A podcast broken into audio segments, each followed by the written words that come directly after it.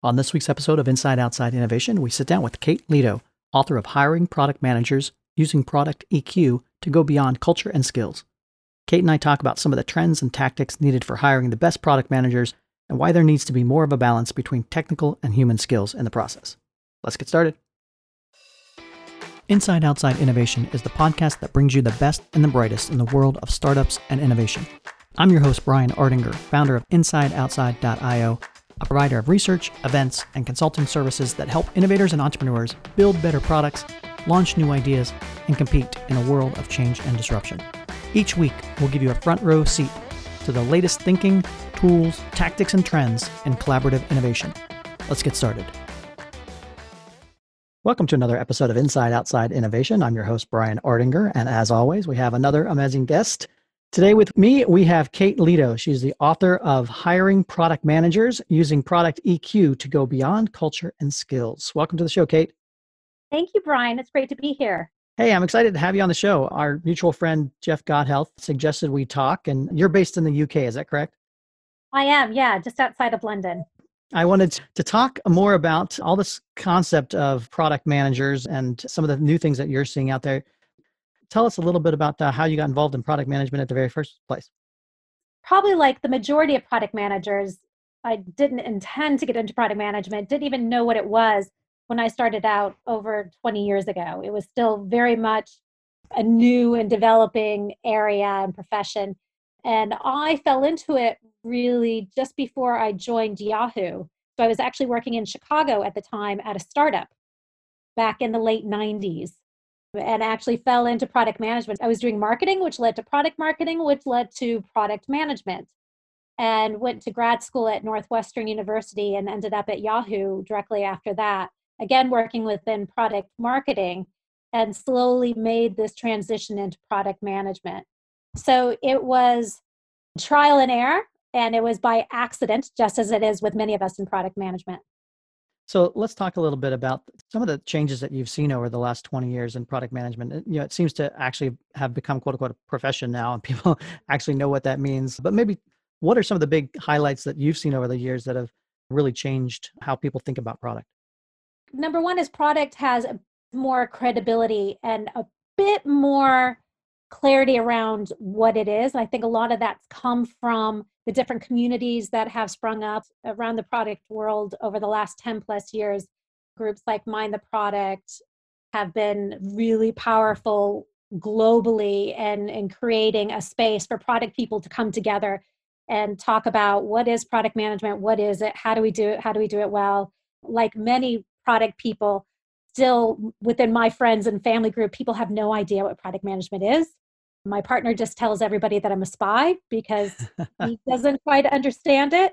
So we just roll with that. So I think one of the best things that I've seen over the last 20 plus years within product is amongst ourselves more clarity around what it is that we do and to create a support system really and a support structure to help us have a place to go to learn to vent to talk about what's challenging us, what our tensions are, and how to do that in a different way. And one of the things that I really latched onto, I'd say, over the last five plus years is the movement of product management from just being something that's about what I call technical skills, which right. are the things that we focus quite a bit on, you know, the, the, fundamentals of product management, how to build a roadmap, maybe how to do a strategy statement or a, a vision statement for our team or our product or our organization how to put in KPIs or OKRs.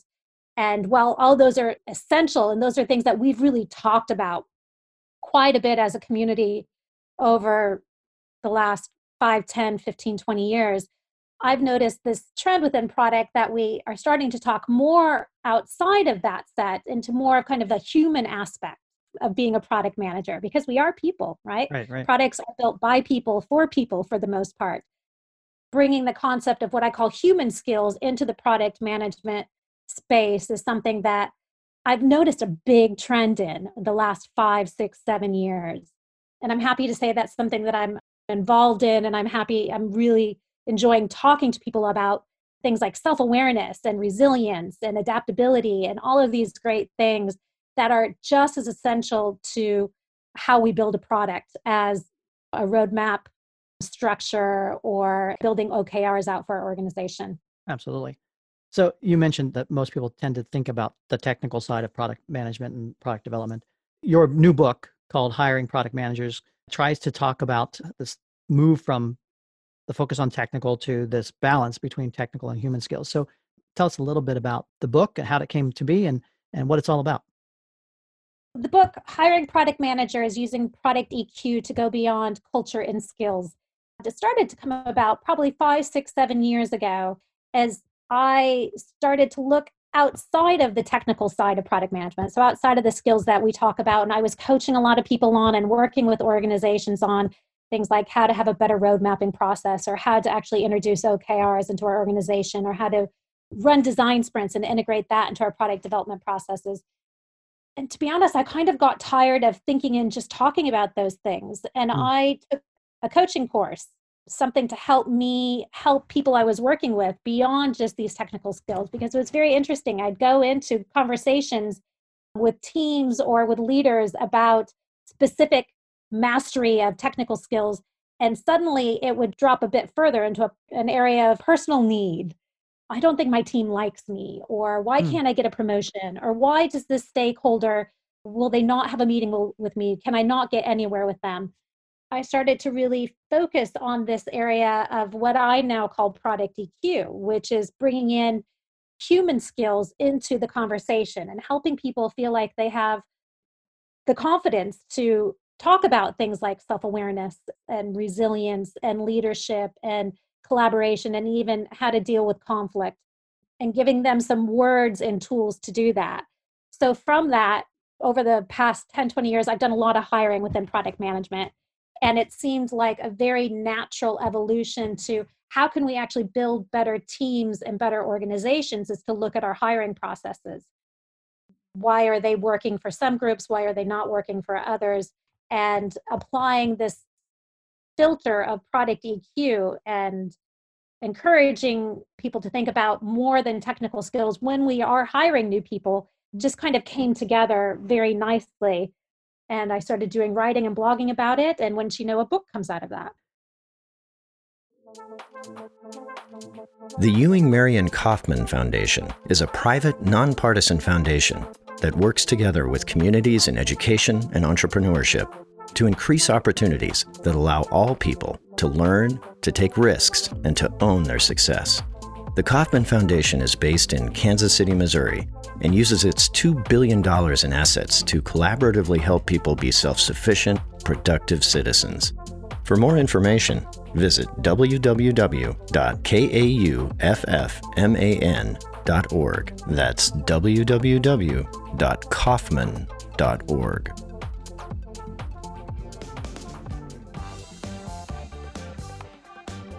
Did you know? The law firm of Husch Blackwell helps entrepreneurs turn passion and vision into viable business models. Husch Blackwell attorneys offer a confident voice of experience combined with a guiding hand to young companies as they develop products and services and successfully move them to market. Supporting entrepreneurs by helping them protect their ideas and realize their business objectives. Husch Blackwell champions innovation. Learn more at huschblackwell.com slash startups. Back to our show. Yeah, it's kind of interesting because you think about really good product designers that are very empathetic to the customer. And it's interesting to see how they're not always the same when they think about their teams and how you yeah. put that together. What's your take on that? Yeah, I think that's fascinating. We talk so much about human centered design, human centered product development, but we don't often extend the same conversation and the same view towards people we work with. We talk about having empathy towards our customers and we really focus on that. You know, we in a way grade ourselves on how in touch we are with our customer needs, yet the conversation doesn't extend to being empathetic to my teammates or to people that I'm managing or to colleagues or people within a design group or whatever it might be. I find that quite ironic. And I think it goes back to some of how we really do focus on technical skills. Mm-hmm. One of the technical skills, one of the areas we really try to develop is customer interviews and keeping in touch with customers and understanding their needs. So we do focus on that aspect and having empathy towards customers, but we don't focus on bringing that internally. So, yeah, I think that's fascinating. There's a lot of research out there that shows that organizations that do focus on building self awareness within teams and building self awareness broader within their organizations are higher performing, they're better at innovating, and they do better with their products overall. So let's talk about some of the tactics and that you uncover and, and, unleash in the book. One of them being this idea of creating a role canvas and what's the role that you're trying to hire for in that. Talk us through some of the tactics in the book that you want to highlight. So what I try to do in the book is to give some practical activities and tools that people can take away and work with on their teams right away to actually help them hire for human skills as much as we hire for technical skills. And one of those tools is something called a role canvas. And it's based around this tension that I've noticed of product people. And this isn't just product people, this is pretty widely based. That when we think about hiring someone, you know, when we get that headcount announcement, you've got headcount, you can go hire. Our knee jerk reaction is often to put together a job description. And that job description is usually based on cutting and pasting different pieces of job descriptions from industry leaders. I've done this before. And actually, I saw a survey recently that said, well, 80% of hiring managers think that job descriptions are important. About 50% of us actually cut and paste that job description. So we're not giving it a lot of thought. It's not coming from a place of consideration and collaboration. So with the role canvas, it's something that asks four simple questions. One, what's the purpose of the role? Uh, and by purpose, I mean going beyond, going a level deeper than just the title right. to what's actually the reason for having this role. Then, what are the accountabilities that this role will be working towards? And that could be OKRs, it could be KPIs, whatever it is within your organization. And then asking what are the human skills that this role will need to actually achieve the accountabilities, and what are the technical skills. So, within the role canvas, it actually forces the people who are developing it to understand more about human skills. So this mm-hmm. is a trick a little bit by design. You can find a copy of the role canvas on my website. What we're actually asking people do within the human skills section is to list out the skills that they actually will need in order to achieve these accountabilities. So things like if there's been a lot of conflict within the team lately, or there's a lot of challenges with stakeholders, Maybe you need to find somebody with conflict resolution skills. Hmm. Or if there is a challenging stakeholder, maybe you need somebody with good social influencing skills.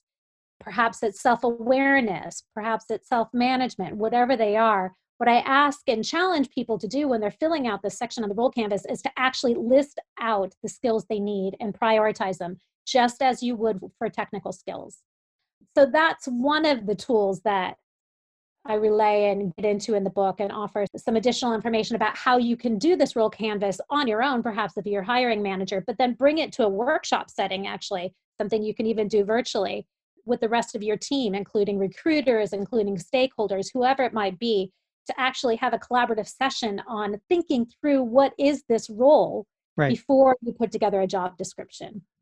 One of the things that is interesting to me is like trying to understand what are those human skills and i think you know we have a pretty good idea of what makes a good adobe photoshop designer or yeah. things along those lines but what are the human skills that i guess make a good product manager or are there any kind of superpowers that have stood out that you've seen over the years make good product teams and, and good product people yeah i think there are a couple and actually what i've been working on recently is creating a human skills wheel actually that identifies some of the popular human skills that I've seen within product managers. The baseline is self awareness. Self awareness itself is something that helps us have a moral compass in a way. It helps feed whether or not the decisions we're making perhaps are, are good for us or good for our team or good for our organization or good for our product. Self awareness as a baseline that a lot of people think they have and they're like, oh, yeah, I'm self aware, I get myself. But it's actually something that it's really challenging because the way I think of self awareness is it's not just understanding my own emotions and my own reactions, but it's how others see me as well and how mm-hmm. I'm impacting others and how that has a greater impact on the world.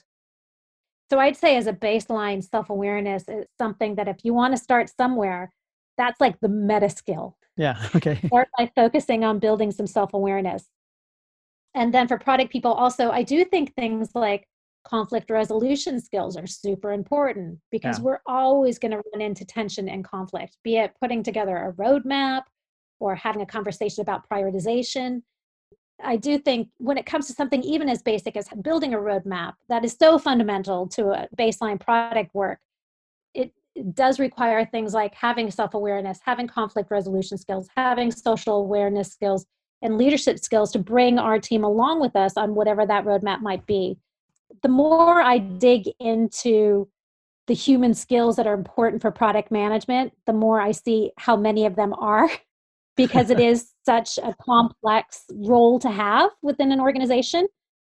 And many of them build upon each other, they're compounding. Is it something where you need a diversity of skill sets, human skill sets, as well as technical skill sets within that team? Or should you be looking at hiring, well, this person's great at conflict resolution, but I need to hire somebody else that has a different human skill? Or what are your thoughts on yeah. that? Yeah, I think it's a it's a balance when it comes to building teams, be it human skills or technical skills, I think we need to be careful that we're not just replicating what we already have. Mm-hmm. You know, and this leads to a conversation around diversity within teams diversity in thought, diversity in background, diversity in experience. I think that applies to human skills just as much as technical skills. And realizing what we often do when we hire product people or even outside product people is we kind of create a stack. If you think if there's puzzle pieces, right? what I often see is that people are just kind of they're hiring people that look like them, that act like them, that talk like them, that think like them, and you create a stack.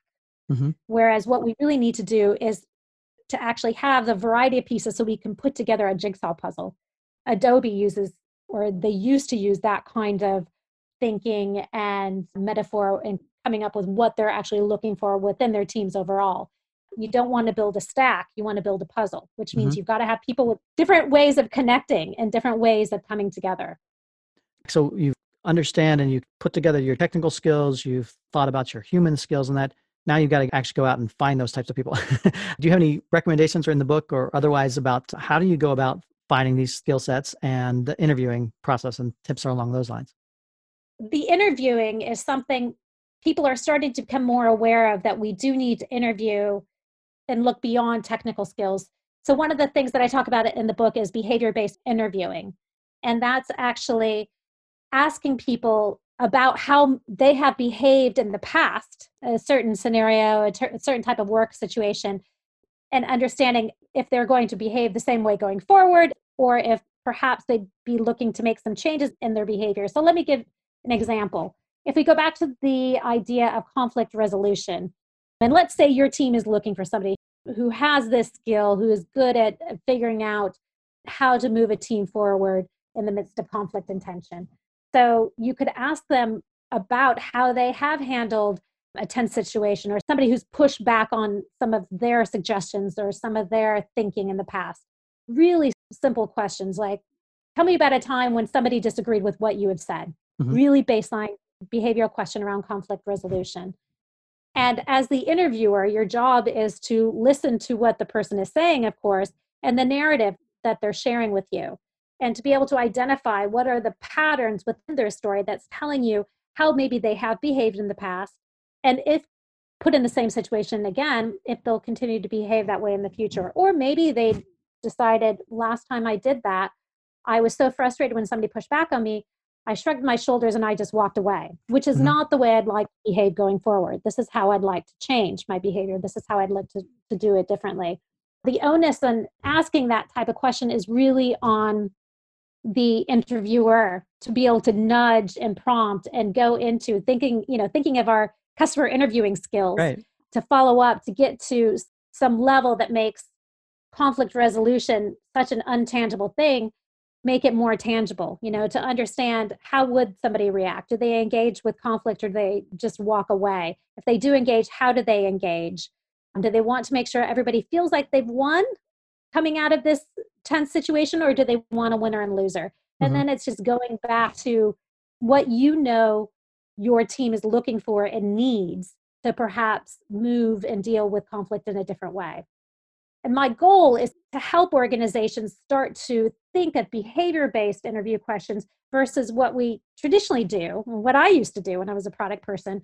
And that's to go online and find some really good brain teaser questions from like right. a Google or an Amazon or a Yahoo in the day and make somebody really squirm in an interview, which isn't going to tell you much at all.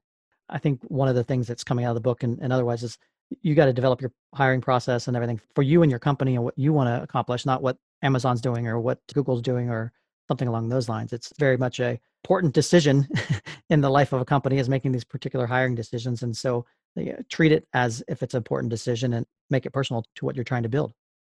And treat it as we do our products. You know, building right. products as a product person, it's it's never a linear experience, right? We all know we go in a lot of loops and we're continuously looking back and learning as we go along and we're changing direction based on what we've learned and we're iterating.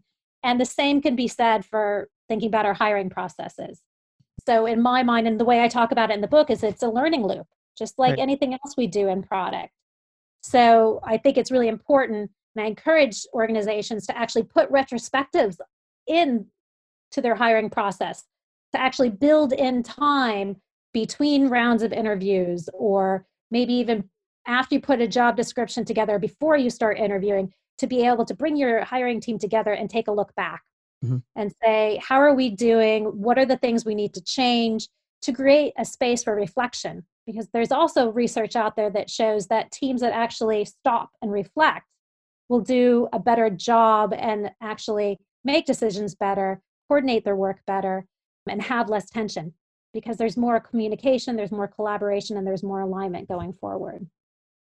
So, last topic is we've talked a lot about the past of product management and design and that. What are some of your thoughts on the future? What are you seeing out there? Well, I think the focus on human skills again is a trend that I'm hoping to take forward. It's something that the reading that I do from the World Economic Forum and some broader industry leading organizations shows us that well, the technology that we're building in product is interesting and it's complex and it's challenging. It also very quickly becomes ubiquitous. The challenge that we have before us is that as organizations, our competitive edge is really coming from our people, and it's the way they think and the way they behave, and it's their emotional intelligence around that. It's their adaptability and their ability to be resilient and be creative and innovate, all these great things that you talk about all the time on your show. The trend that I am hoping we continue to take forward is focusing on human skills and is coming from various directions on how we can talk about it in a very safe space and make it something that's not awkward, that's not right. weird. It's actually more of a human focused type of product development with the human focus actually being on ourselves and the people we work with and the organization that we're creating. Well, Kate, I thank you very much for being on Inside Outside Innovation to share this with us. If people want to find out more about yourself or your book, what's the best way to do that? Go to my website, kateleto.com, and you'll find all sorts of information. Excellent. Kate, thanks again for coming on the show today. I wish you well, and I'm looking forward to uh, continuing the conversation in the years to come. Great. Thanks very much, Brian. That's it for another episode of Inside Outside Innovation. If you want to learn more about our team, our content, our services, check out insideoutside.io or follow us on Twitter at the IO Podcast or at Ardinger. Until next time, go out and innovate.